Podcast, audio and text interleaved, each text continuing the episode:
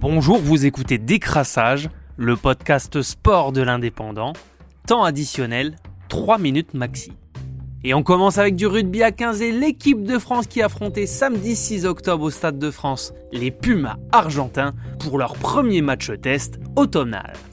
À l'occasion de cette rencontre, le 15 de France se présentait avec Marchand, Awas, Baye, Villemens, Flamand, Woki, Gelonche, Cross, Antoine Dupont, Jalibert, Penaud, Ficou, Ntamak, Gillier et Melvin Jaminet.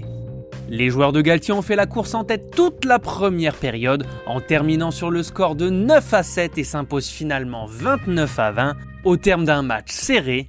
Melvin Jaminet, l'arrière de l'USAP, a été élu homme du match avec 19 points, 5 pénalités, 2 transformations pour des essais de Flamand et Movaka. Ce week-end se jouait également la 13e journée de Ligue 1.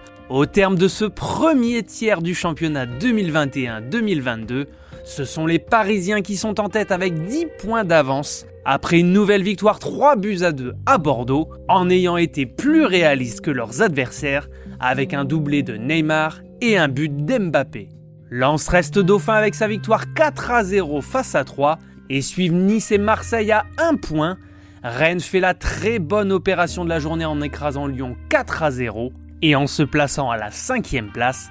Saint-Etienne n'est plus dernier de Ligue 1 en remportant sa première victoire de la saison face à Clermont en inscrivant les trois buts du match dans le dernier quart d'heure.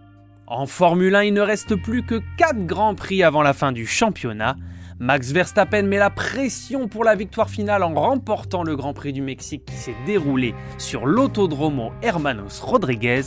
Au classement général, il est premier avec 312 points, Hamilton second avec 293 unités.